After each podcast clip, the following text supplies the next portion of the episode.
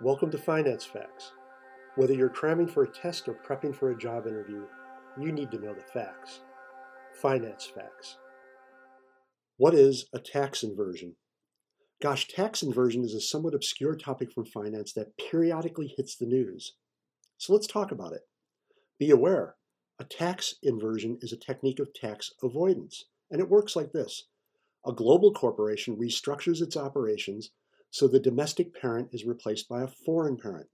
Effectively, the corporation's headquarters have been moved abroad. By doing so, the original domestically based company is now a subsidiary of a foreign company, and this allows the corporation to move its tax residence to a foreign country. Almost always, when a tax inversion takes place, the headquarters and key staff of the corporation remain in their original location. But the big difference as a result of a tax inversion is the corporation is now subject to new and almost more always more favorable tax rules. In other words, the corporation will pay less taxes.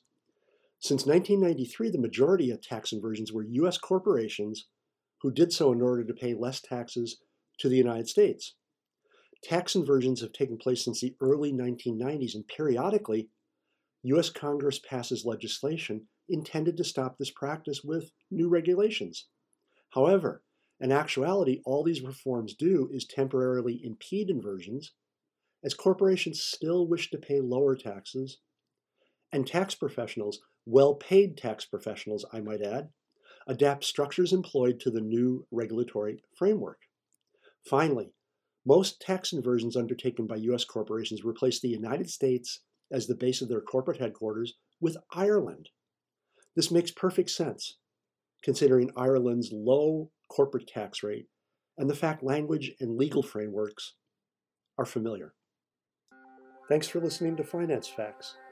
My name is Dave Coker.